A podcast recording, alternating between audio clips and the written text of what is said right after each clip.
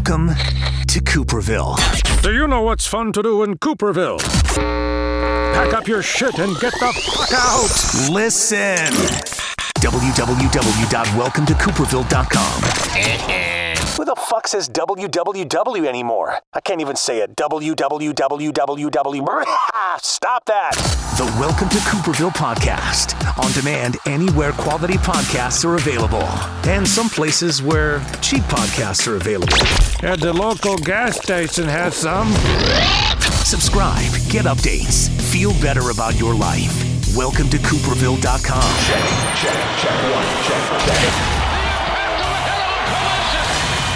Welcome to Cooperville! Make sure you use a coaster. The wife gets upset when we leave rings on the tables. Boys and girls, well, we shouldn't say boys and girls this episode because all we're going to talk about is alcohol. That's it. It's the only number. We're going to talk about a lot of things. It is uh, the Welcome to Cooperville podcast. It is Cooper. My guest today, Greg Hagen from Growler Guys. Growler Guy Greg Yeah, that's right. is here, uh, joined us in the uh, the Welcome to Cooperville cave. We've got to make sure that we don't uh, market to those minors. So thank you for that. We really do. I mean, it's a it's a law. You have to prime them, but you can't actually market to them. you know? Kombucha and CBD. I mean, there isn't an age limit, right? There is. I don't. I don't think so. You're the guy I should ask about. yeah, that. and no, there isn't, which I thought was crazy, but uh, that's that's the deal. Greg and I go back uh, a couple of years now. I mean, you go you go actually further back with my wife because you guys went to, to school together. No, no, no. No, Uh, or you crossed paths at some Red Lobster. Red Lo- the Red Lobster days. The The old the Lob. The Lob, exactly. Yeah, I actually just ate there. Uh, oh, I don't know, a week or two ago, and there was one gal that was still there. And I've been gone. When she asked me, she's like, "Well, how long have you been gone? Would you know anybody?" I'm like, "It's been almost 20 years." but you 18. have you worked your way up to general manager yet? I mean, she's Uh, got she's got to be per, you know at least getting the perks now, right? Yeah, Like team lead maybe. I don't know. Benefits? Uh, yeah, of course. Uh, the general manager was still there, the one that graciously showed me the door when I uh, got volunteer fired. Um, you know, fired on my own volition, I guess uh, is a good way to put it. But um, yeah, no, he uh, greets me with uh, a handshake every time, and that's good. you know, escorts me to my table. I don't actually have a table there, just so you know. I'll be at, I'll take my table. Right. Yes. If you could dim the lights here, that would be great. yeah. Uh, but no, Greg uh, now working with uh, Growler Guys, uh, which which I've just was fascinated by. Greg came into uh, to my office, not my office, but into the building I formerly was employed at before I was not so voluntarily. Like I, I don't know The, the the the name that will not be named. that one place, the former establishment. Uh, he dropped off some, I think, some certificates and stuff about this this new business that was opening up, and I had you know never heard of the concept before. I'm like, so this is a place where I can get beer to go. It's draft beer. It can go into a growler or a crowler, and or I can drink it there. It was it was all the things I love, all rolled into one luxurious place. Growler guys. Yeah, absolutely. We're uh, you know up to 60 taps now, including the CBD and regular kombucha, some craft root beer on tap uh, for the non-alcoholic options, and then 48 taps of craft beers, cider, mead, com- or uh, cider, mead, sangria. Now uh, has got a, a pretty steady pull on one of the lines, um, and then uh, we had a hard seltzer for the first time. So we'll talk a little bit about some of this Yeah. crazy craft uh, happenings. Yeah, the industry is just wild. I mean, Yeah. it's it, it seems like it has there's not a, a roof to it, you know, and, and I think in a lot of other a lot of the other brands that I think we grew up with and that have been staples in society for for generations. Schlitz. Yeah, Schlitz, old style, Pabst, Yeah. old school Walters, the original Walters. That's what I I think my first sip was uh, back in probably in the mid '80s, Which is now still brewed with the original recipe Yeah. by uh, Northwoods. Northwoods, yeah. they got the original recipe. Um, but it's it, and I want we'll talk a lot about just the the craft beer industry and, and where it's been and where it's going. But somebody can come up with a, a concept and throw like strange things into this mass bucket, and all of a sudden it's like, yeah, we can make that. That's a thing. We can do that. And all of a sudden it ends up on tap at your place. You know, and that's that's the the beauty of it is that there's so much out there. Mm-hmm. It's not just grapes and water and Right. putting your pinky up while you take a sip of uh, uh, you know pretentious wine. Snooty IPA drinkers. Yeah, right. No, I was uh, referring to more of the Oh, wi- yeah. the, Oh, yeah. the wine side, but uh, yeah, absolutely. You know, it's the craft beer craze is, is continued. Mm-hmm. Um, you know, it has seen a little bit of a downturn as far as uh, actual um, the growth. I guess has slowed. Right. So I mean, it used to be just crazy. But when you get to a certain point, when you're growing at 30 plus percent per year, well, you can't do that forever. Right. Um, so, so yeah, so it's uh, you know that we've seen some uh, you know those darn millennials, which I actually fall into somehow weird. It's weird. It Yeah. depends on what what stat you look at. where It's such a dirty word these days. You know what I mean? oh no, not the millennials. yeah, and, and but but they don't like it either. You know, they don't like to be this uh, just bucketed into this eighteen or twenty year uh, era. Um, but there is some uh, some evidence that uh, some of the younger crew is going towards uh, the lower calorie um, booze. Uh, so it's just mixers or um, you know the the seltzers that I mentioned, stuff like that. Yeah, and it's you know I was just reading up a, a bunch about it because I'm not you know I don't I don't want to say educate myself, but I have become a connoisseur. Um, I'm an IPA guy. I you know I, I used to be a, a MGD drinking diesel fuel uh, for a while there. Uh, moved on to light when I noticed that MGD at a certain age, all of a sudden you just drink it and I'm like, man, I think I just gained three pounds by having that one one beer. Uh, but then really got into uh, to IPAs and stuff. And the one thing I noticed about becoming a craft beer connoisseur is all of a sudden, like I have my favorites, you know, Toppling Goliath, you know, I love Which is why you're drinking. Sue. Is that what this? What, am I, what was this? Hop smack. Hop Smack. Not to uh, be confused with uh, Godsmack, which I'm sure you used to talk about a lot. I used I used to mention their name, Sully, all the time. you know, and now we've uh, we've graduated. We've uh, replaced one for the other. Whether or not Hop replacing God is a good thing, I'm not sure. But It depends on how you were raised, you know. It depends on if you had to go to the Sunday church service before the fair or you just went to the fair afterwards. I've been, you know, I've been trying to get craft beer into the service for a long time. You know, I mean, they got wine. yeah, why not craft beer? what's what's the jump here? Because beer doesn't look like blood, brother. Come on, man. Well, And we digress already. and we will multiple times over the course of this uh, this podcast. But there's um, what I have noticed in maybe I'll ask you if it's if it's a generational thing, but I remember growing up and my dad had his beer and it happened to be MGD. It was his beer and that's what he drank. And I remember if like somebody had like a Bud Heavy, he was like, Ugh, I mean, I guess, but I mean that was like last resort shit. Like, oh, I, if I have to. And even growing up, it was always like, well, you know, oh, he's a he's a Miller Lite guy or he's a Coors Light guy or a Bud Light guy. This is like so you can you find one thing that you like. Like if you if you like TG, you're like, well, give me something that is kind of like this, and then you start to grow into different areas of where beers can go. Or, or, or you just show up at a place and it's a brewery that you trust. It's a name Yeah. that you trust. Right. And you just say, you know what, I'll, I'll go out on a limb for a mm-hmm. pint. Uh, but, uh, you know, and, and think of the bars. You know, the, Yeah. the bartenders. How many times was it, oh, I don't know your name. You're MGD. You know? I've, I've gotten that a couple times. Yeah, so I mean, it's it, you you can't walk into our place and, and get pegged quite like that. Um, you know, more towards more towards the style. It really is. Right. And once we know what they're what somebody's looking for, we can sort of match it up. We've got 48 to choose from, so Mm-hmm. we can always find something for somebody to. To, to get a tickle their palate a little bit and and then try and free samples you know you can't argue with that try and branch out and uh, get them to try something you know that's just on the periphery of what they really like, Mm-hmm. and, and then all of a sudden, geez, I, I, I like Belgians. Who knew? Yeah, one of my, one of my friends, he's a Coors Light Bud Light guy. Right. loves sours. That's How did that happen? what he stepped into. I think probably your place and had a little one of those little samples and said, you know what, I can probably handle that. I've done that with my wife. I mean, I you know I know what I like. You know, I I'm IPA, but I can I can branch out kind of in either direction. Um, I I know what what her flavor palette is, so she'll send me in to to see you or uh, see your staff over there, and and she'll be like, you know, give me the you know it was like the Mary Mistletoe or not not Mary Mistletoe, but the um, uh, mimosa, Mary Mimosa. So she tried that and just loved it. the cider, Yeah, the cider. uh, Graham Mimosa. Graham Mimosa. Yes. Not Mary. That's different. She's she lives down the I like road. the alliteration though. We could go with that. We could probably sell that to somebody. You know what? Actually, it's probably already out there. I I mean, people are Yeah. scrambling for new names for beers. that's got that's so got to be a tough thing too. I is- I mean, like uh, Oliphant um, over there, uh, west side of the state. They're just off the wall when they name their stuff. So it's like well, I don't have to worry about stepping on anybody's toes because this is so crazy. Nobody will think of this word ever. and and like their designs and stuff, totally crazy uh, pictures or drawings. So yeah, That's another thing about craft beer. I didn't even, you know, bring that up to you in our in our in our notes we passed back and forth. But and, and I notice this a lot because I will come in and do growler guys and I will, you know, find something I like and then I'll go in when I find it at a at a at a store at a retail store and the packaging is there.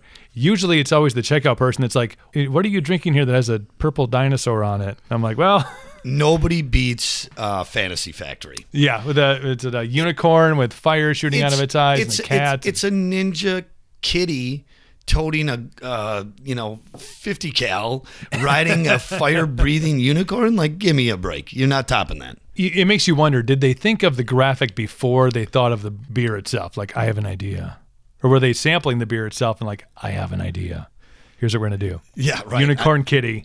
Nope nope bigger bigger gun. Right yeah. We, we need to go more off the beaten path than that. Oh fire breathing unicorn.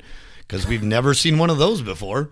It's a rarity. Yeah. In the craft beer world again you know you t- kind of talked about the slow growth but i want to talk about just reading in i think usa today in a recent poll that they did or a study that they did.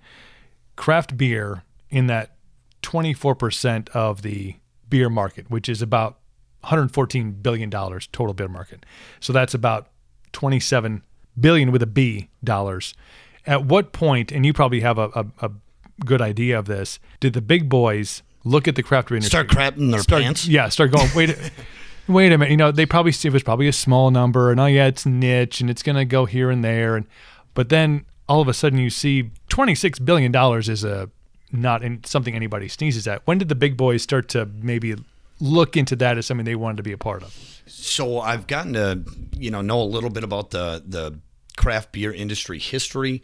Uh, talking about um, Colorado, the first craft beer uh, craft brewer out there, and they were like 79. I'm trying, you know, writing up a little bit of a blurb for their event, and, uh, and I'm like dumbfounded that. Wow, seventy nine.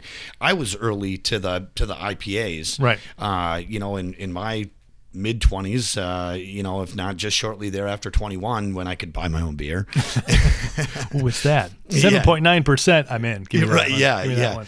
Um, it- but that, you know, f- even back then, that 12.99 price point is, is a hard pill to swallow. Yeah. And that's sort of where, where this concept was born and, and in out west is where it really started because of the laws Mm-hmm. we're blurring that line in between retailer and um, uh, excuse me the, the three-tiered system is basically the manufacturer the distributor and the retailer Mm-hmm. we are blurring the lines between manufacturer and retailer well, what do you mean? You don't make the beer? No, we don't make any beer. We don't. You know, people are like, "You brew this all here?" I'm like, do you see the footprint that you, we have? have you seen the back? That's where we make the pizza. Yeah, uh, and actually, you're in the front and you can see the back.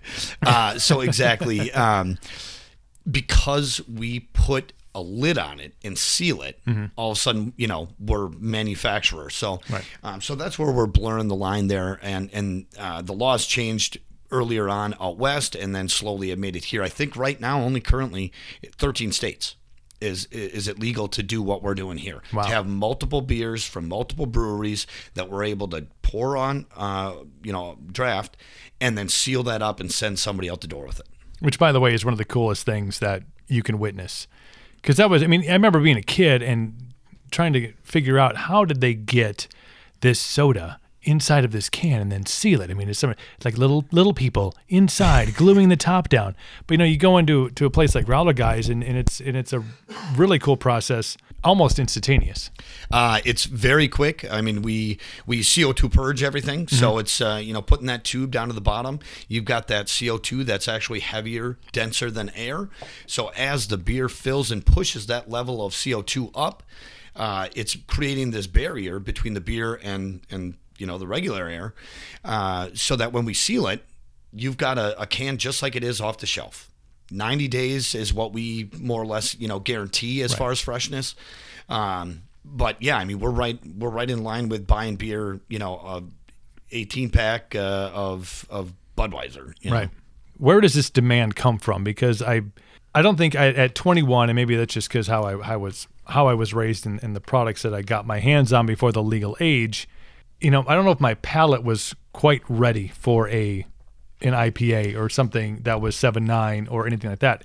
Where did where did the demand start to just kind of skyrocket to say this this is a whole new group of people that are out there demanding they're, they're willing to pay 10 bucks or 12 bucks for or I mean hell 12 bucks for a four pack you know to get the beer they want because of the flavor profile you know, I think that a lot of it came from, was born out of the fact that people wanted to maybe drink local. They wanted to support something local. Uh, as with many trends, this started on the West Coast. Yeah. And that's why you see just tons of these great breweries.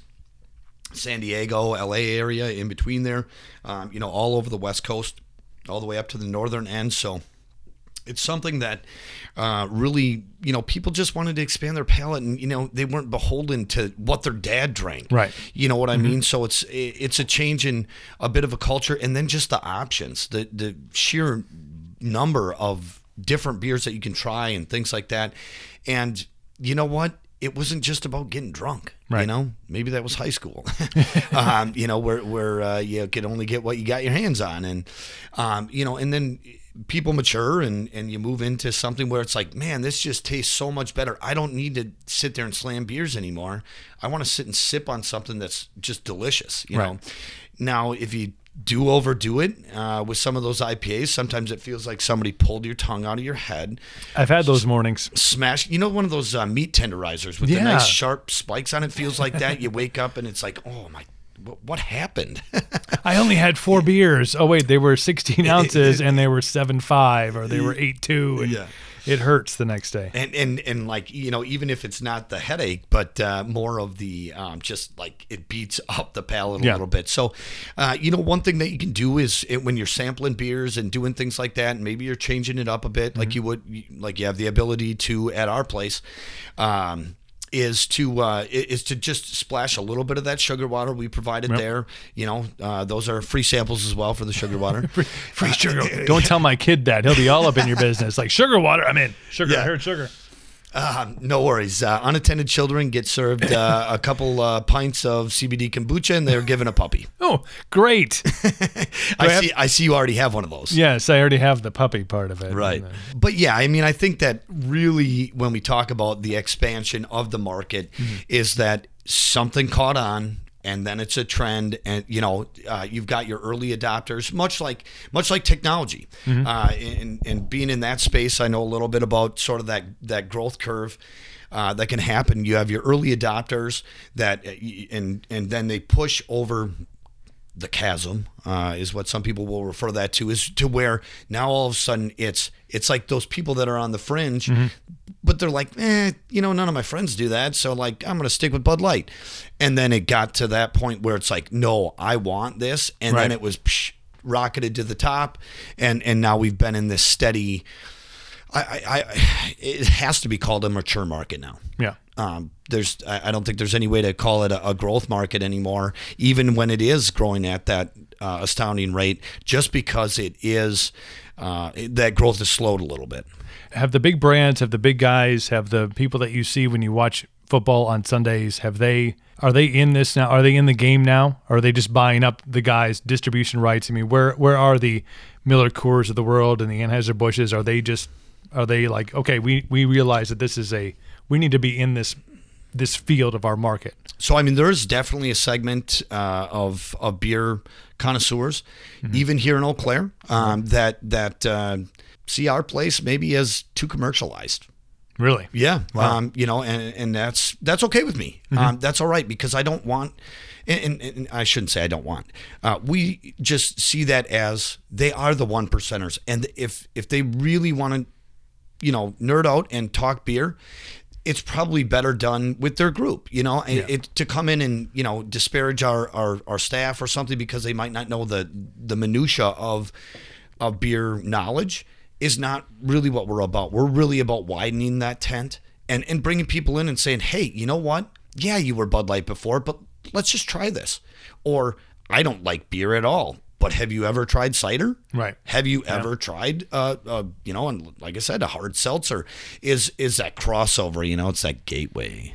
it just opens the door. My, Yeah. my, my wife was that way. I mean, she was a a vodka girl. I mean, I mean, we probably paid to have Tito's expand global. Uh, you know, we we're doing our part. Uh, USA, USA. But it, you know, it, it took.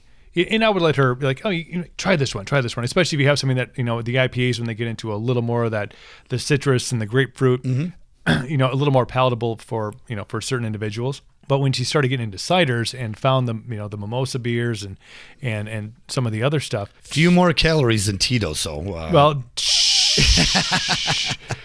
she will never listen to this. She'll never know. I, but that- like I said, I know, I've known Barb a long time. It, there is a gateway there. I think there is a there is something now for everybody. There is a, a flavor profile. There is a, a sessional beer or something that they can people can. crushable. That's what Yeah. they, that's what they call Is that them. what they- is yeah, that- yeah. that's the inside That- term? That's the cool, crushable? the cool kids. Uh, crushable. That means you can drink them all day and not uh, you know be a puddle. Not not feel like oh, why is my hand my mean, hand doesn't and work it's like three like o'clock in the afternoon. and I need a nap. But they've started, and, and I think when you talk about the not really being much of a ceiling on the industry, because you can, I don't want to not throw everything into the same bucket and brew it up and, and have it become popular. But now, when you talk about CBD infused, I, I think I read something about a marijuana infused brew, which is kind of a that's a two headed dragon. I'm not sure I have the uh, wherewithal to withstand. We're not unpacking that here. I, I- I mean, because for not the, not here, but it, I mean, generally speaking, these are the things that are that are that are out there in Yeah. globally.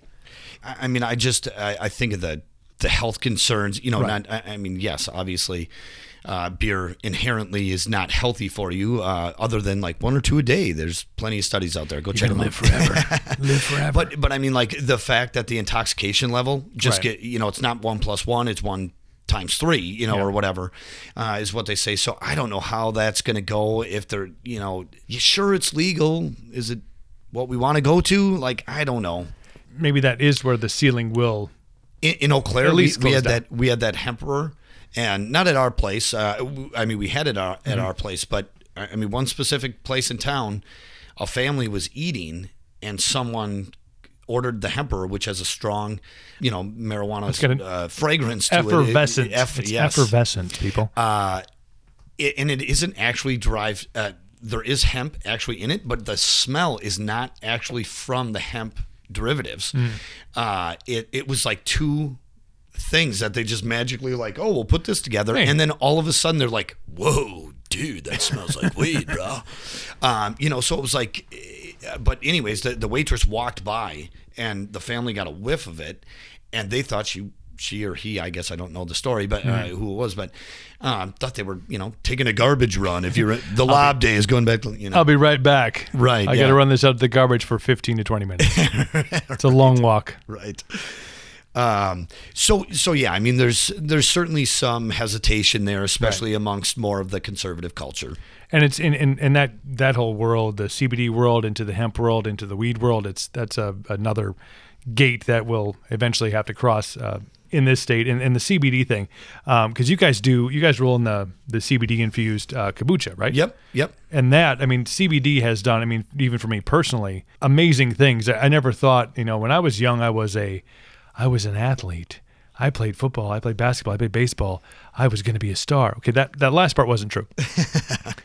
but Well, You can still live that dream. I can, and I do. Every when I go to sleep, I'm like, man, if only. I mean, I went to Menomonie, so I mean, I you know, I I was a part of the culture uh, Right. with with good football back in the back in the late '90s. But what CBD has done, I think, and it's crossed a lot of barriers. And I think is is the it's it, it's so it will it will soften the blow of eventually that weed will become legal. It's it's it's going to happen. I mean, you can brace it or not, but CBD uh, from a medical perspective didn't quite buy into it at first. Tried it, and I'm like, okay, this is legit. I don't wake up feeling like I'm 100 years old anymore. There is nothing scientifically proven about CBD, but the anecdotal evidence, if you talk to somebody that's tried it, back pain, joint pain, headaches, migraines, I, I mean, it's it's it's crazy. Um, you know, and I, honestly, uh, uh, somebody had given me a little thing of the salve, and I've been using it on my elbow that uh, felt a little tendonitis in when uh, when I'm playing sports and things. And yeah, I mean, has it felt better? I don't know. I mean, it hurts some days. It hurts, you know, it doesn't. But yeah, so I mean, I think that that uh, we're we're well established in that market. Um, I, I think that the market itself, you know, other than just this massively gray area of political bullshit Right. um, that goes on that just you know it's I mean there was a week there where it was legal one day and it wasn't then the next day and then it was legal again by Friday It's a weird world we're living in. Yeah, Greg. It's know. a weird world we're living in. so so yeah I mean I, I, this isn't going to be a, a CBD podcast so um, Yeah, they're know, not paying can- us yet. yeah but when they do, I'm talking to you uh, you know store down the street from us just saying, I know a guy who knows a guy. With with the kombucha part of it, though, I mean, there has been an influx of people coming in. I imagine to your place, and I imagine on a on a more national scale to that kombucha, to that the CBD infused kombucha. we we see tons of the stu- tons of CBD and uh, kombucha during the day, Mm-hmm. and we, then we you know see an uptick in uh, in the beer uh, in the evening, obviously, Right. Um, whether that be to go or uh, in store, but um, the CBD uh, has now eclipsed regular kombucha sales, and you know I think we have four to seven, seven regular for uh, CBD, Mm-hmm. and and continuing to come out with uh, additional flavors and things like that. We work with a great company over there uh, in Sister Bay, I believe, way up there in the thumb uh, of Wisconsin. Um, thumb. Yeah, that's right. Uh, uh, but they're a great company uh, to work with. They've been uh, they've been providing us with everything we need for a long time. So. Um, and then NessAlla uh, from from Madison. So we've got two great kombucha companies from Wisconsin. We're drinking local, uh, supporting local lo- local uh, businesses. Um, you know, local-ish, I guess. Um, we, we don't have anybody making kombucha in Eau Claire uh, necessarily. Not so yet. Not Hint, yet. hint to Right. anybody who's listening to the podcast. Right. Get them scobies out. Free the scobies. Uh, you don't want to see pictures of them. Scobie, it sounds, sort of sounds Yeah, like a Scooby snack, but it's it, not. It No. looks like a layer of disgustingness. Google it. Yeah. Google it and then hit images Not while you're eating. Not right, yeah. Wait, Not wait while you're eating. after your food has settled a little bit. Right. Do you see a um, uh, is is this more a female targeted drink or do you see is it split? Is it 70-30? Where do you see your kombucha sales? You know, actually, um, you obviously know. For the listeners, though, I have a partner. He runs the operational Mm-hmm. side of the business. Uh, I'm more on the I'm, I'm the silent mouthpiece. I like to say. Which, I've seen your videos, Greg. I've seen Yeah, them. right. Uh, so I don't know how that works out, but um, no, he would be able to tell you that. I would say that it skews uh, more female for sure. But but you market it more towards that towards females or is it Yeah, I mean, Yeah. it, w- w- so uh, coming up here um, late April, we're doing a yoga session uh, before the store opens. Uh, and I think they've got 23 people or something already signed up. Um, and, and then they'll, they'll uh, I think they each get a free pint or something of kombucha and uh, get to hang out and, and talk yoga or whatever. Um, and- where but- do you buy your yoga pants? But, I don't but know. where, what sort of demographic is going to yoga? Yes, guys are into yoga. There's tons of them. Mm-hmm. Yep, absolutely. Mm-hmm. Uh, but as far as the the vast majority, uh, it's probably more skewing more towards uh, the the female side. Because So, I do not look good in a pair of yoga pants. I'm telling you, it's just it's all sorts of wrong. um, you, you know, I, those those ones, the see through ones, I especially hope that you never. You better wear. have some more of that beer over Right, there, yeah. otherwise shit's gonna go awry real Right. quick. Um, I just actually read about this this morning after probably the 300th time of watching the new Avengers trailer, Endgame Endgame. It's coming out. ticket pre-sale tickets are available. Fandango, sponsor the podcast. I'm just saying, like, because they need the money, they need the uptick here. If they're not already, they should be. just saying we'll put a link in the show notes um, but the new uh, the latest trailer for uh, avengers endgame there's a shot of thor with a can on the desk that he is sitting at that can happens to be a can of athena which is a craft beer brewed in georgia But what is the Athena the god of? athena is the goddess the greek goddess, Goddess, sorry. of wisdom and warfare I was going to say you have to Wisdom throw the warfare. there. warfare. right? so uh, if it, uh, i have it noted here i gotta ooh, complete with sound effects Just so you know, my producer. Oh wait, wait no. those are legit sound effects. Uh, there is a yeah. The brewery is out of out of uh, out of Georgia, and they gave permission to uh, obviously to Marvel to be able to use their their beer can in there. and why wouldn't they? But how great is that? I mean, I don't want to say that that craft beer has gone mainstream because I think it, we've already maybe surpassed that. But the fact that it ended up in what will probably end up being the highest grossing film ever until Only Star Wars it's Nine thirty comes out. dollars to go to a movie these days. And if you have three hours of your life to Right. sit down and watch, Tom Green makes his own beer. the Tom Green. My beer is on your lips. uh, no, we, we. I mean, we. There's there's a lot of different aspects. Uh, there's a lot of people out there. the big hurt, Frank Thomas, makes, ma- has a beer. Does he put his uh does he put the testosterone booster in in the drink too? The, it? the can it? actually comes Yeah. crushed already. It's, it's it's a 12 ounce beer, but it's a 32 ounce can. Wait a minute, this is a little smaller than I paid for. It's like when I it's like when I bought that Nugenix stuff. I feel tougher. I mean, bands too. I mean, Metallica has Enter Night, their their beer. Uh, Iron Maiden has done their own. Motorhead has their own. I mean, everybody's jumping into this beer branding world. I, I- think that marketing in general has reached peak crossover, peak collaboration. Let's collaborate. Let's all get together and put a beer out. No, I mean it's influencers and it's you know it gets crazy on that side, but um, yeah, absolutely. I mean, I think that that beer, uh, craft beer, has been mainstream for a while. Look at the numbers, Right. Uh, but yeah, as far as these mar- um, product placement, that is new. That is something that's they're throwing a lot of money. Why? Because some of them have it. Yeah. Um, you know, you talked about do the big guys are, are they are they getting into craft beer? Hell no. They're just going to go out and buy the little guy that did all the work. Right. A- And, then, you know, it's more respect for those uh, those ESOPs or, you know, in, in, uh, co-ops. Right. Uh, Fair State is a co-op uh, where where the breweries actually owned by the employees and not like not like oh you get one percent. You know, it's like you earn after being there a year, you earn a, a realistic amount of ownership, Right. So that the employees could say like, no, no, no, no, no, Yeah, no. we're not- we're not selling out to the big dogs. It's like RateBeer. RateBeer uh, was purchased, acquired by InBev, uh, if I remember Mm-hmm. Oh, yes. right, um, which just loses all of its credibility, uh, which is very unfortunate because it's it's one of the most common outside of Beer Advocate and and then of course Untappd. Um, is one of the like highest uh, trafficked beer rating sites out there. Right. Would you consider like when when Budweiser goes and does their bourbon barrel stuff? Is that is that craft or is that just them? Cannot be. Cannot be. Can- so can- th- th- there's a there's a completely there's a line in the sand and it's one or the other. There's a label. Okay, The, the yeah. craft label is uh, is built on three parts.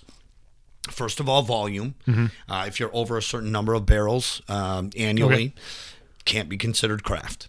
So that means that you know um, someone like uh, Ballast Point, um, I believe, uh, was one of the more more recent ones. Mm-hmm. So they might still be under the volume as far as their brewery, but they cannot be owned more than twenty five percent by some by a company or an entity that isn't considered craft. So I, I guess you could say New Belgium could buy XYZ brewery. Right, something smaller, And, yeah. and, and because and because they're both craft and, and if they even if they owned 100% even if New Belgium owned 100% they are craft themselves so that brewery would then still remain as craft. Now, the kicker is the third qualification is that they have to brew with traditional ingredients.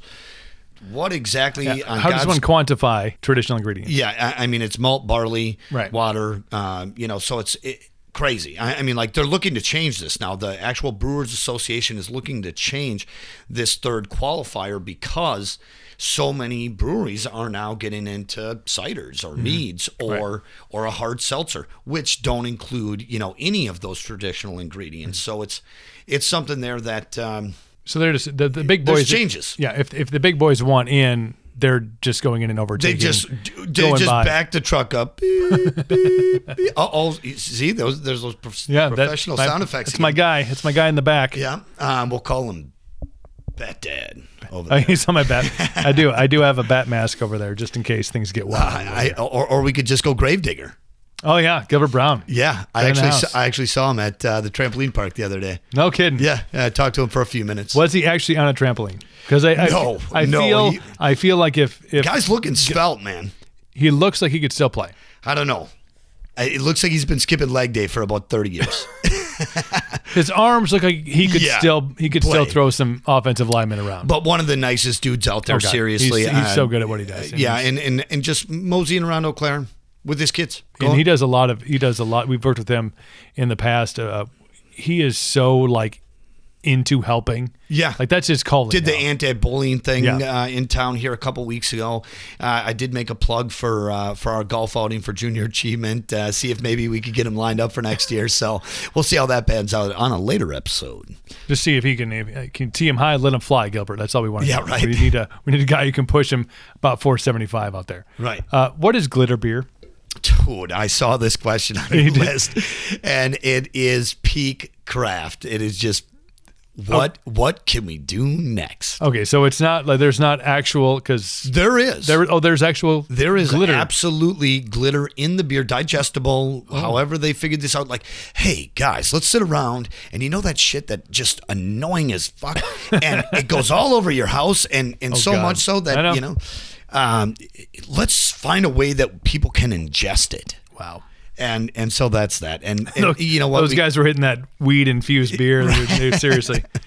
something I am not sure, but yeah, that's out there. Yeah, because I'm just you know I'm I'm doing some research. I mean, I you know we can talk beer all day long and stuff, but I was like, like what's trending? Like what's what are the what are the what is the beer world talking about? And I'm like, mm, craft beer news, and like the first fucking story that pops up is glitter beer, and I'm like, what in the actual fuck is glitter beer? Like it, and.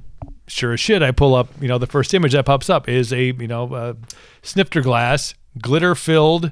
I'm like, oh, this this is a good question for Greg. And and to be honest, I've never tried it. You know, I, if the beer tastes good, then that's one thing. If it's just a, a simple novelty, like ooh, my my beer sparkles. so does my shit. It's great. This is amazing. Uh, it's mean, in and out. we call that I/O in the tech world. That, okay, good. And write that down. Right, yeah, uh, input output, Input, output. Uh, but yeah, I, I mean, there's no way that that gets digested somehow. So yeah, it could Yeah, make for it- some it- very yeah, interesting splatter. wait a minute. Okay, we've definitely digressed now. Okay, uh, get this rails. thing back on the rails. That's on the rails. All right, all right. Beer school. yeah. So Beer school is a thing. totally a thing. Uh, you know, when you let's just call it Cicerone. Okay, that's Okay. That, this is uh, you've got your your um, there's three levels. Uh, you've got your master uh, master Cicerone at the highest level. You've got your um, apprentice Cicerone, I believe, and then there's you know, I, I mean you.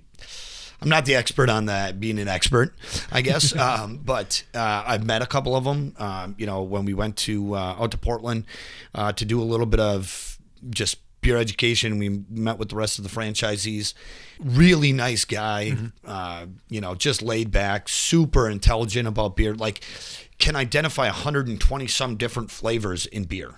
Like, has trained his palate to be able to pick up those nuances of different beers. So I mean it, it is a skill, it is a definite profession. I imagine that he was being paid fairly well from New Belgium. Uh, he was on, I was on, gonna, on I was gonna there. say, imagine that gig. So you're like, here's what I have to do. I have to try 120 different kinds of beer and be able to identify. not 120 different kinds of beer, 120 different individual ingredients or flavors that could be enclosed in that beer. So I mean it's crazy. That's like I, I think of uh, like MIT, smart. This is like on that level, on a different level. on, on- on beer. Yeah, On beer. So at least you can pronounce Cicerone, right? I mean, Cicerone. like you know, yeah, Cicerone. yeah, or us regular guys. But you've got to be an absolute like genius level rocket scientist. What is it? Sommelier? No, it's a sommelier. You know, on the wine side, but it's like. Again, the pretentiousness, like craft beer, is is more about fun. It- when I look to set up these events and, mm-hmm. and, and we're putting a little description out there, fun is almost always in their in their description of their brewery, their mission, their mantra, whatever it might be. Fun is included. Stuffy is not. Right. Spit it out? What? You've just defeated the whole purpose of what we're trying to do here. Right, You're yeah. missing the point. Yeah. And you see a lot of this with, you know, just with the, you know, the, the beers that I like, obviously I'll, I'll like them on Instagram or I'll like them on, on Twitter or something and that, It- but you know, it's not just like this, this building that exists where they make beer. It's like a fucking fun house. Like we're going to build a fun house. You know, I look at some of the guys down in Madison doing it like, uh, Carbon Uh, Four, Karben4, yeah. um, Ale Asylum, um, even the the TG guys in, in Iowa, Surly to an extent, but they, they're places to have bands and they have food and they have all these different things because they want. I mean, this is like a we're having a party. By the way, we're also brewing beer in the back. But I mean, let's not uh, get it twisted. So far, they are, you know. It's, well, they're it- still making money. Okay, let's it- be honest. It, it, it's follow the money because how else do you do that? How else do you? It, it's so any retailer, yeah, they want to be on Amazon, but guess what? Amazon eats into your profits. Mm-hmm. So you go to your own website and you try and drive traffic there.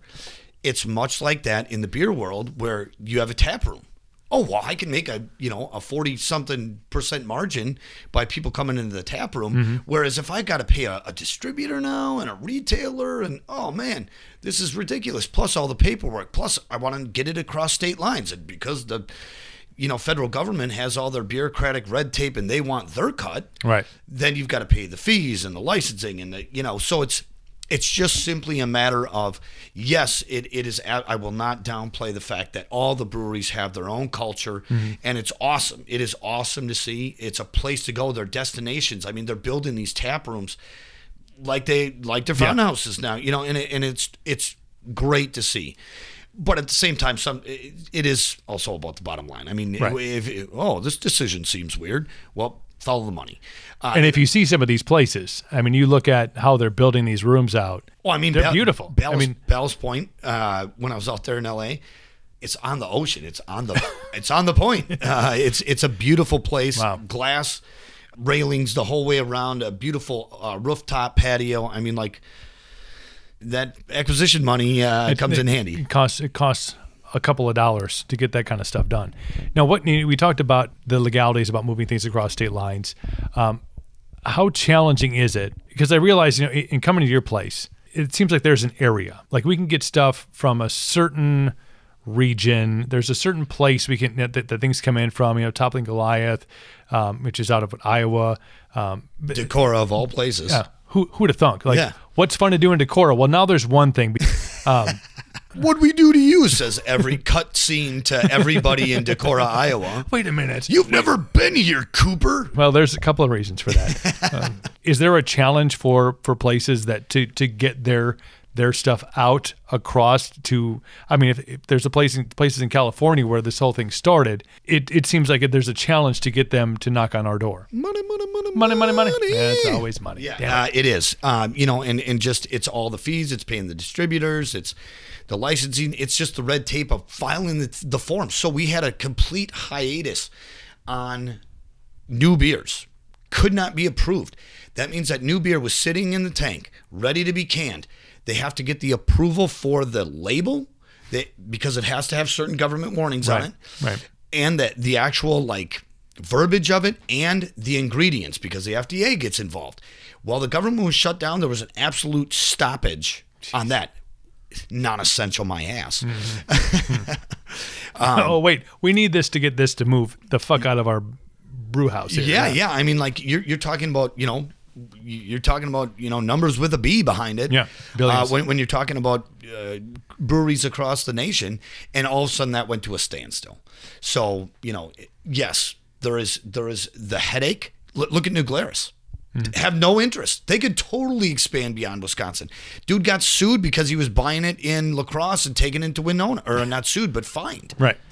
Taking it out of state, crossing state lines. So loyalty to a brand. Um, you know, I mentioned at the top of the podcast about, you know, there are a handful of things that are my go-tos, I guess. Like I, I know if I go into certain retailers or if I come into your place and it happens to be there, like, oh, you guys have um, you know, pseudo sue or you have, you know, something else that I, that I really like. I will go to those specific brands. But also, as you mentioned, there seems to be a, it's not such a locked, tight window with people who say, I only drink this. If you like pseudo sue, hey, and, and you guys do a great job of this, your staff does a great job of this, of saying, you may also like this. Or if you like hazy, you're also going to like this. If you like citrus, you're going to like this. Is there a loyalty? Is it different in the craft beer world than it is in, in the other side of beer on the spectrum? Was your dad going to drink a Bud Light? you would uh, literally you may have to hold him down and be like we only have this Yeah. and he'd be like he would either leave E- either plug his Yeah. nose like a kid at the dinner table trying to eat their vegetables. you would you would know if he was drinking something that wasn't his brand by his facial expression, like Yeah. yeah. Bitter or, beer face. or the next day, because I think you know in those days, and not to, not to say my family drank a lot, but we did, and we still do.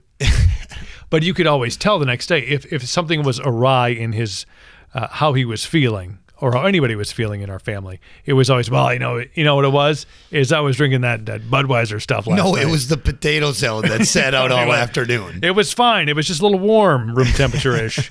right? but it seems like craft beer is the, the like the window is a little more open to people. Totally. I mean, like, you know, as I was uh, moving from regular beer, I guess we'll call it, uh, to, to the craft, uh, I was always um, High Life. Yeah. that's that was The it- it- champagne. yeah, it was it was not quite a light beer, but it was still something that I could actually get some flavor out of. Uh, but there is absolutely no way I was drinking Bud Light. No thanks. Like uh, if it's the only thing there, how about a lemonade? you guys got some ice? I'll just chew on some ice. That'd be great. I like ice. Um, but yes, absolutely. With the craft beer, it's more on that style. Mm-hmm. Uh, somebody's set into that style. You like IPAs, um, or they've just determined they like the hazies, which is sort of a subsegment of IPAs, Right. Um, or you know, it's uh, they like something else. But it is nice to find some. You know, talked a little bit about this earlier. That toppling Goliath, I can trust it. Like I don't care Mm-hmm. Right. what I don't care what it is. Yeah. I, I'll actually I'll I'll go out on a limb, and if they don't give sam give free samples like the Growler guys does, Hint, hint, nudge, nudge. yeah, uh, free samples all day, all day long. Um, if they don't, you know, and, and most people, most places, if you ask them, they will give it. They will give you a little pour. Right. But I can just trust it. I can go out on a limb, four ni- four ninety nine, and and just go for a sixteen ounce pint. Because I trust that brewery. They're just, it's always, been, I've never not liked something of theirs. So I would say that Toppling Goliath is, is one that's definitely right up there. Um, Surly to some degree. I mean, I, I you know used to be big on the Furious. I have definitely swayed more towards uh, Todd, uh, the Axeman. for the- Axeman. yeah. So so it's it's really about flavors. It's really about style. And if they're not willing to give you free samples, then come to the Growler guys. God damn it! Yeah. you will learn your lesson. But I, I do notice that a lot when I go out and I and I purchase is I will look at and, and a lot of times you know uh, uh, retailers will try to put everything kind of sorta in the same general vicinity, and I'll and, and I will look for the brands I know and the brands around them and say, oh well, this is also a But now I have to walk the entire store I do. To look at all the IPAs, which is just crazy to me. Why can't they put all the styles together? That's what's I don't know. It's just oh, it is always grinding my gears. I don't go to stores anymore. I go to the Growler guys.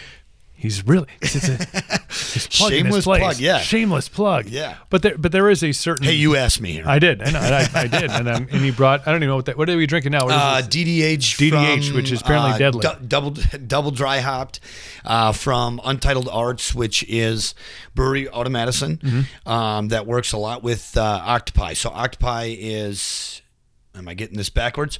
Uh, no, Octopi is the uh, the Gypsy brewer. And then they Right. pair with Untitled Art because Untitled Art has capacity. So it, it's it's this relationship that's just symbiotic, right? Right. When you talk about, and we are totally changing subjects uh, to okay. something that we, We didn't even talk flip-flop. about. Yeah, It's all good. We're talking But, beer. um, yeah, so so gypsy brewers are ones that will bounce around, uh, and, and if you have a brewery and you have paid thousands and tens of thousands and hundreds of thousands of dollars for all this equipment, you don't want to have it sitting empty, and that's why you see yoga in the in the tap rooms in the in the brewery right space. because you want people. You want people. You want at- bodies look in at. Look, if we're not brewing, we are paying for this footprint and a boatload. Uh, why would we want to have it sit empty? So Hmm. yeah, th- they're having events and things like that. But also, if they've got a, a whole setup sitting empty, they're going to bring in somebody that just wants to to contract out. That's how Mobcraft in, in uh, Milwaukee got started. And he went on Shark Tank, and he's like, "Hey, I'm going to build my own brewery." And they're like, "Do you understand how much that cost?" Yes, actually, I, I, have do. I have the And- numbers. And, and actually, by the time it had aired, he was already well on his way Mm-hmm. uh, to building the brewery. Uh, Henry, a great guy. We've had him up a, two or three times uh, for tasting events, and he is.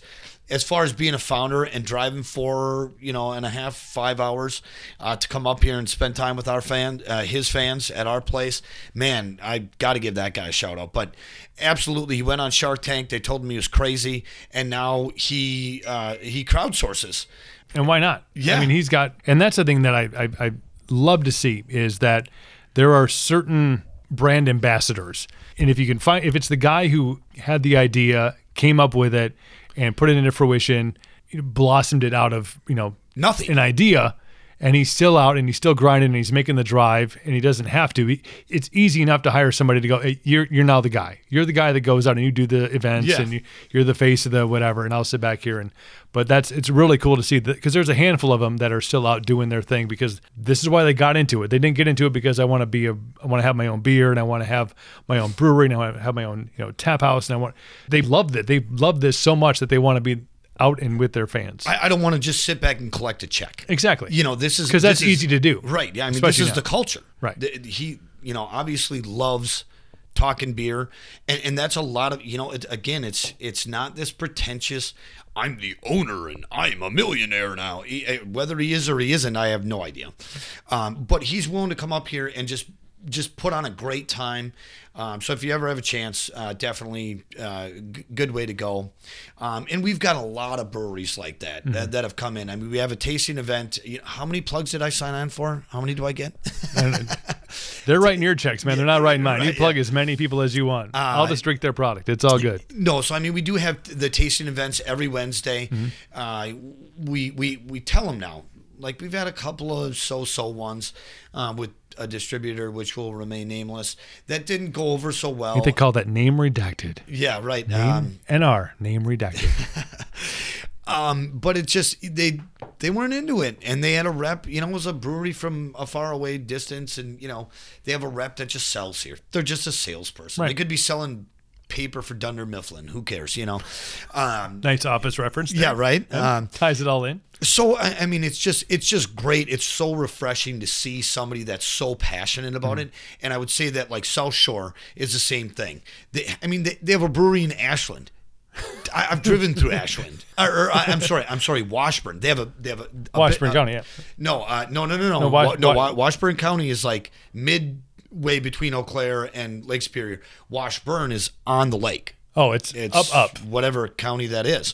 Um, I should know because I buy fishing stamps all there uh, all the time. But anyways, driving through Washburn, you would not think that it's a place where there's a brewery, but um, but that's what they wanted to do. So they put one there, a smaller one, I believe, but they Mm-hmm. brew there, and then they have a bigger one in Ashland, which is like so against the uh, economies of scale that what are you doing going into this tiny little town and creating a whole new brewery when you have all this you know capacity? I mean not necessarily that they're not using their capacity in ashland but to go there and, and set up all over again. Right. but it was because they're just they just love doing that i Yeah, think. they, and, they want to.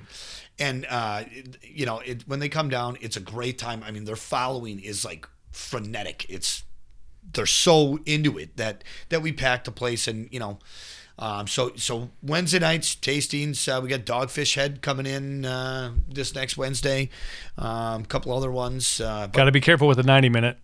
You got to be careful with the well 90 and minute. then there's 120 oh, you got to be. Uh, I've had that, I think, yeah uh, if I remember if I remember correctly. But yeah, so I mean, as far as loyalty goes, bringing this thing whole, this whole thing back full circle, loyalty is built on either just a absolute n- knock dead, just the best product out there, the best beer in that in that category, or just the excitement and passion around pleasing the palates of so many people that Right. actually care. You know, return that that passion back. And it, it seems like in the craft beer world, it's it's there's the passion level and there's a connection. I think in the we haven't have we developed a term yet for like the the big boys. I mean, I, I call them the big boys because there was there's the buds and there's the Millers and there's the Coors and that Oh, you mean the domestics? the domestics that are all owned by uh, international companies It's that a- aren't domestically It's located. a weird tangled web that they weave, isn't it? Yes, it but sure is. That seems so like it's more repetitious. Like I, I drink this because this is what I drink, and it's not because I have a relationship with it. because I'm just scared.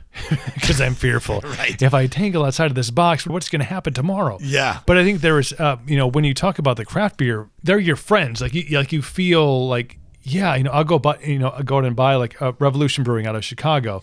Buy the the superhero six pack. Obviously, that plays on two of my really tight emotions: beer and superheroes, because I'm Batman. Right. But there, but there, the connection between and it comes down to branding and labeling and how you know what it looks like and what it feels like.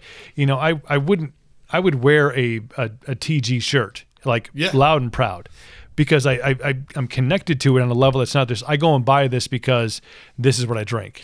Well, so I want I want to be connected to it. I want to be a part of that that culture. I want to be associated. Yeah, and, and exactly. sometimes guiltily. So is that a word? Uh, it it is now. Well, it is officially yeah. Webster's. right? If you'd like to sponsor the podcast, No, Merriam's not going to stand for it. Well, making up words on your podcast, dude. right um, but it is it is exactly that and so we've built that sort of thing into our tasting events Right. those couple of times where it was been disappointing where we don't like literally on the dot th- every 30 minutes if we don't have a swag drawing people will like facebook Wait, wait a minute. What do you Wait, got? wait, what's happening? It's, it's 32. Where's the drawing? Uh, and and that's okay because we've created that monster. and We love it because that's what they want. We it's it's shirts. It's the you know whatever swag that the, the breweries bring, and and we make sure that they know that. Don't show up here with with one thing to give away. yeah. We're, we're gonna have one. They show up at six, six thirty, seven, seven thirty, eight o'clock is the main drawing, and it's just something that now our our fans have come to expect. And when it's not there, it's just like deflating. So so we've got a, a, a reputation to uphold, and and we want to continue to you know really make sure that that relationship between the fans and the brewers blossoms. It feels like craft beer was founded in I don't want to say somebody's basement, but it may have been somebody's garage. Uh yeah, almost un- undoubtedly it was So one of the two. but there was a and we were talking about this my former next door neighbor who you you knew which is Yeah. a weird you came over to my house for the first time and you're like wait I, I I've been in that house before. I've climbed that tree before. He was he was doing some home brewing. I was was at his house multiple times drinking some of his stuff. How does that fit into this puzzle? It's it, the beer world is a giant puzzle and there's a lot of pieces to fit in and there's different if you let it out as a you know map of the country obviously there's the big guys that that have their I'll go pick this up and then there's the craft brewers who are getting bigger as as this industry grows.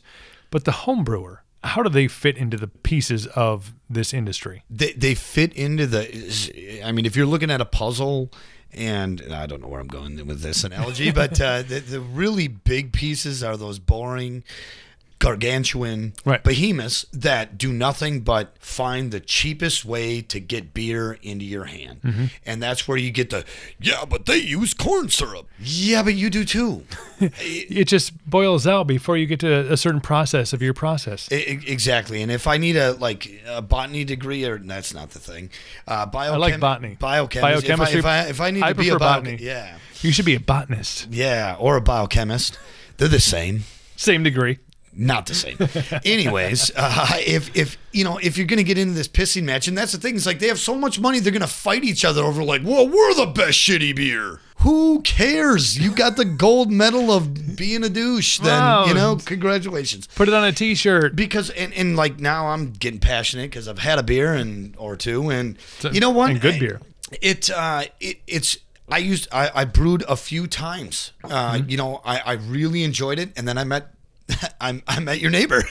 then I was like, well, I guess I don't have to brew anymore. because he's doing it in his and- garage And, and, I just loved. Well, he's he had the third stall, and it was heated and insulated, Right, and then yeah. he and then he made the uh, crap. I can't even remember what it's called now. It's the freezer yeah. I mean, he had he had it was huge it He had was, it was six it was an handles eight- on it. yeah it was an eight footer eight, eight foot uh pur- purposefully the Yeah. two the two handles on the end are the ones for the kids. Those are the root beer. Those are the root beer. Smart. Just or. Or, or, the near beer we call it now. pretty close Uh, yeah, you know, two percent. No, I'm kidding. We don't do that.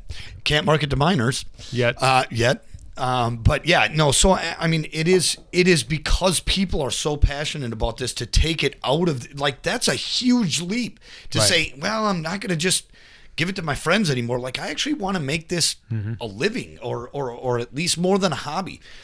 And and that fuels the next wave. It really does. Right. You, you look at any I would challenge you to look at any brewery's page and not have them mention something about homebrewing. Somebody Yeah. in the line. Somebody somewhere It down wasn't line, like yep. it wasn't like somebody with a, just a boatload of money. They're like, "Whoa, what should I do with this whole bathtub full of money? What should I do with it? I'll start a brewery." And and then just like Yeah. pays pays somebody that had a biochemistry de- degree or a botany or, or degree. he was a botanist. No, well, I- I mean the botany, you know, then they bring the weed infused beers. I don't know. full circle. Uh, exactly. So, so I, it, the passion behind the home brewing scene is what drives the entire machine. Yeah, because I don't think it, it's not the guy with the bathtub full of money because he doesn't have the passion behind it. I mean, he can find a guy with passion behind it, but that guy with passion is going to be the guy that's making the five hour drive up to your place, knowing that he doesn't have to do that, but he wants to be behind it. It's it's the guy that was in his basement or in his garage or And, and wanted to just share a bit of craft with his friends and right. family. That's where it started. Yep. you know, it's like Try this. I'm the only guy that uh, in my whole family that drinks anything worth a shit. Well, I'm gonna I'm gonna make something that they'll actually like, and then they do, or or they'll actually try because, ah, damn it, I'm their brother. because they have to. right? Yeah. Because I'm hosting I'm- Thanksgiving and ex- that's the, all you can drink. Sorry, don't bring your own. Oh, sorry guys, fridge is out, but I got this sweet kegerator. Come on out to the garage. Yeah, and and then you know, and then it catches on a little bit, Mm-hmm. and then because of that person's passion, it turns into something greater. And, and a lot of the times, you'll see some of those home brewers, like all the ones on the west side of the state, uh, uh, Hop and Barrel and Oliphant, Mm-hmm. and uh, now the the new guys, uh, I, guys and gals. Um, I, I always say guys, Equal opportunity it's- drinkers, yes. Well, no, and I, I mean that uh, in a way that I always say guys, and I always mean guys and gals, Mm-hmm. because there's tons of women in in brewing as well. Um, but that group has uh, has started from homebrewing almost exclusively. So even you know here in northwestern Wisconsin, it's maybe more prevalent. Maybe I'm just exposed to it more. But but it's just been these great people that just want to take it a little bit further, and then they're like, whoa. Money, like I could make a living doing this, and then Right. it becomes something else. And you know, I mean, I think that that's that does bring it full circle because we started with billions we got that number with the b behind it and then we go back to somebody's garage where it's all it is is just a b with boatload of passion Yeah, and they and they have that, and it takes it to one step, and then it goes the next step, and then the next level. And I think we've seen even in this area locally in the last ten years, because we did have we had Walters back in we had Walters, we had Leinenkugel's, all these beer companies that were born and bred here that are you know, are still born and bred here, and we'll we'll, we'll I mean, milwaukee was called the epicenter of brewing right. But you have all these for a long time these places now that have popped up seemingly out of nowhere because it used to be your uh, you know mom and pop bars and then it became you know you had some restaurants and then you had the the chains that came in.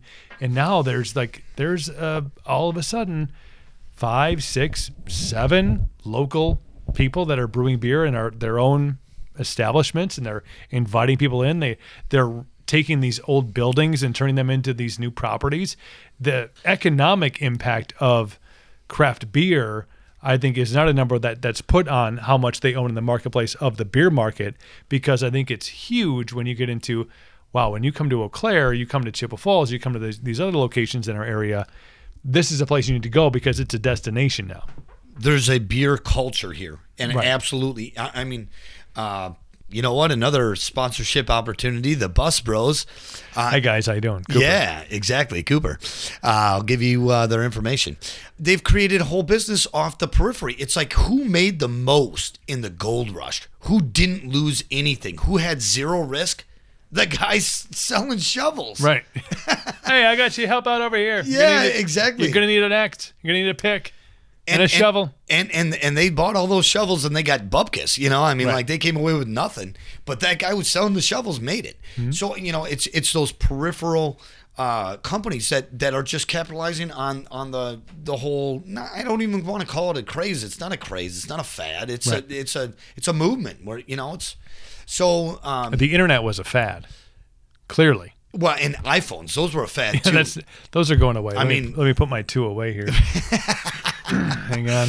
Hold on, uh, let me uh, Fold my oh, MacBook oh, down. Yeah, am I? If Apple would like to sponsor this podcast, I will take one. I will take one tenth of one percent. right, right. No, it's it, What a what a good good little spot that was. You know, I mean, I think we could make it happen. I, I think that there is a there's never going to be an overtaking of the big boys because the human population will always resort to go to easy, convenient, cheap, doesn't matter What happened to Red Dog? Is Red Dog still a thing? Can I still get some Red Dog? And the days of Red Dog. I 30 got some 30 stories. Those are for after the podcast. 30 packs Yeah. for seven ninety nine. 30 rails of Red Dog. be fine. This is one of those things that has put itself so deep into the culture, the beer culture and society because of I think the peripherals that you talked about. To wrap it around, uh, Bus Bros, they just do tours. Yeah, and They just do tours to breweries or wineries. It's How genius is that though? it's perfect because what do you not want to do when you want to go visit eight breweries? Drive. Yeah. Absolutely not. We always encourage responsible drinking and mostly irresponsible drinking while you already have a driver arranged. Speaking, and, and, and we'll wrap on this Um, because I think there was there was a good point to this. I remember I was I've been in radio. I was in radio for 20 years. When I got in, beer money flowed in like the, this tap that was just open and it flowed. I mean, we were talking about local beer companies, Distributors too, distributors, probably. Yeah, yeah, distributors. I mean, but that money wasn't coming from them. That's Exactly, coming. That's coming from the parents upstairs. It flew in. I mean, in six figures yearly and we and we busted our ass for it because it, it just came in, it came in, it came in. It was bar event, bar event, bar event, go, go, go. The shift happened probably ten years ago when DUIs became Oh, a thing. Be, well, they they've been a thing, but it, it they were ne- they were a thing like what was it? President Bush, I think the uh, uh, G Dubs. But one of your was one, like of, one of your like they used to get pulled over for DUI. Like you had to crash into a fucking building, and they were like, "Uh, you probably shouldn't drive anymore." Now I'll give like- you a ride home. You'll be fine. It's going to be okay. To where now it's if you don't have the innate fear yet, you will have it. Of I always have a two out limit. If I'm out, I can have two depending on what it's at, And I'm out. and I'm out. And what you guys are doing is so so fucking genius. I can't even. I mean, now I can take what I want, try new things, and take it home. Well, and and that's the beauty of it. Like, and, and this, you know, shameless plug or not, No, it's not. It, I mean, you- this is like this is like- this is how the world needs to operate now because it's not a world where we have the ease and access of. I hate to leave my vehicle places. I hate to leave my Jeep somewhere forever. I will drive home. Well, that was stupid about three times. Yeah. Um, you know, and and but the the way that it works, you come in, you you do some samples. Mm-hmm. Oh, if you want food, tell them right away. Get that pizza going. the pizza's the shit, dude. Uh, It's it's it's it's amazing. that I- I, don't need to make a shameless plug there. No, I just did that so for many, you. There's so many re- reviews out there online. so good. Damn, it's Uh, good. and- but the, the the thing is that by the time you sample a few things and maybe decide, oh, I'm going to have one here while they fill my crowlers or growlers, your pizza's up. So I mean, it's so it's so convenient, and and the, we're not talking about just like, well, I'm, I'm off to the party. I got to get my beer and my Yeah, it's- pizza. yeah. I got to get my base for this craft beer. It's it's the kids, you know, families running around getting the kids from dance and soccer and whatever else, Mm-hmm. uh, and and they can, geez, I can stop and I can sample a few, grab something to go, grab a three pack of Crowlers, third one as of right now, fifty percent off. Uh, Shameless. you uh, you need to make sure that you reference uh, the Cooperville podcast. Yeah. Then you get fifty one percent off. No, wait, no, you get twenty one percent off. I get twenty six percent off. It goes back in the, the extra fifty percent goes into uh, Cooper's bank account, just so you know. It does, so I can buy ramen. Um, no, but but honestly, it's just a it's it's a super quick way. Hmm. Feed the, feed the kids, and it's it's made from scratch. It's not McDonald's. It's not processed. It's fresh vegetables. It's the only thing we don't make is dough because then You'd have to have more samples while you waited. Yeah, right. I mean, legit. I mean, That- you'd have to like, like, like, if she's gonna make Yeah. the dough. I may as well have a pint instead of a sample. Well, I mean, if you're making the dough, you're probably in for like a uh, like a pony keg because it's got to sit for like two days or whatever. So, um, no, absolutely, we can have you in and out in a few minutes, and and it's perfect for the the craft beer lover that is picking up the kids, grabbing them a pizza or two, uh, you know, one for you, one uh, one for them, and then heading home. And you know what? When I tuck them in. Damn, I would love to have a great tasting craft beer Right. that's going to go just like it did earlier on the podcast. Yep, producer coming in with sound, effect, Yeah, sound effects again. We should we give him a raise. Right, yeah. Um, but yeah, so I mean that's that's a deal and and and it stays away from having to be out there and being stupid or, or risking things and stuff like Right, that. So, and, and it's and if you are a, a, a bar patron, a your standard bar patron, it's tough. I mean, I've, I've gone into places because I, I have my palate, and it's it's like I said in the last five, six, seven years, it has changed dramatically. So I go in and say, "What do you have for an IPA?" And most of the time, depending on the location, they're like, "Huh," like they they're not they're not No, but everybody, everybody, everybody's got that really sweet Untappd. yeah, like the- oh yeah, oh. that that rolls on the one TV screen, and then the the one screen comes up, and it's just like Bud Light, Miller Lite, and it's like, did I need a screen to tell me Yeah, that you I- have that? I'm pretty sure I could have guessed that before I even drove past this place. Right, uh, so it, it's tough to find a place if you if you do like craft beer, if you do like IPAs, if you have a, a certain palate for things. If you want to get, it, it's tough to go into a bar bar and get something that you want to drink because you're going to have to settle. Chances are they don't have the stuff that you want. They don't have like, oh, I'll have a I'll have a gunpowder, or I'll have a you know an IPA uh, from Toppling Goliath, or I'll have something from Surly, or I'll have something from uh, Revolution. They're like, um, yeah, we have this one thing. I think I think it came in as a. they probably haven't tried it. They have no idea. They have no I mean, clue. we, we, we encourage uh, as our staff comes in for the day, try the new stuff. Uh, we Hmm. any, any downtime is always spent uh, perusing Untappd so that we can talk about it, and, and that's the part that sort of frustrating with uh, Toppling Goliath is that they that they just didn't understand it. They didn't want us to sell it outside of pints Hmm. because we were going through it too fast. And they had limited capacity. Well, I think they've come around a little bit on that, and, and we're really happy to see them, uh, you know, sort of fall uh, fall in line with the rest of the brewers. There is that we know the story, we know Right. we know a little bit about this, and we're happy to share that because that brewer, that's what they want. They want to be able to a clean line from the keg to the glass and know the story that actually, you know, there was a lot of love that. Listen, kids out there, you want to be a brewer? It's two C's. It's cleaning and chemistry. And actually, there's a third C. It's called cleaning. So, Clean, it's, clean. uh, seriously, I mean, like that's that's what brewing is. Brewers love to hear that, and we want to make sure that that message is felt to our customers. And I think that you've done a great job of being able to, and, and even from a personal stance, when I go in there, and I, and I've been there more than once, more than once this week. And we appreciate that. But whoever is in there, it doesn't matter who's working because I've met them all, and it doesn't have to be one trip or two trips, but they like, okay, you're, you, I know what where you fall on this line, on this line of 45 or 48. I know where you are. You're here. They know what I'm going to like. They know that you're going to fall in this line, and if it's a little bit down the spectrum a little bit, or it's a little too hoppy, a little too citrusy, oh, try this. Like there's there's an education that you don't find when you go to bar XYZ because it's for them it's about turnover. It's about what can I get in your hand and that's why the big boys always win because it's like easy tap bottle here you go. It's it's in your hand. It's That quick. thing was timeless, just perfect. Hi, honey. Hi, honey. Good to see you, honey. It, it, it, it, it's about being quick. It's not about sat. It's not necessarily about satisfying the customer, but it's not about I know what you like or hey, what, what are you into? What do you It's drink? because you have six options. You know, yeah, like that's and that's and, and tap space is so in those establishments is so fought over. Be- because it's it's just like the end cap at the grocery store. Right. What do you see? You know, it's the people that pay for that space. Mm-hmm. We don't have that. We aren't beholden to anybody. We can put whatever we want on at any time. Whatever comes through our door, we'll put it on. So, come and check us out. We'd love to see you. Absolutely, Greg. Really appreciate No, uh, dude, this, Cooper. real. This was awesome.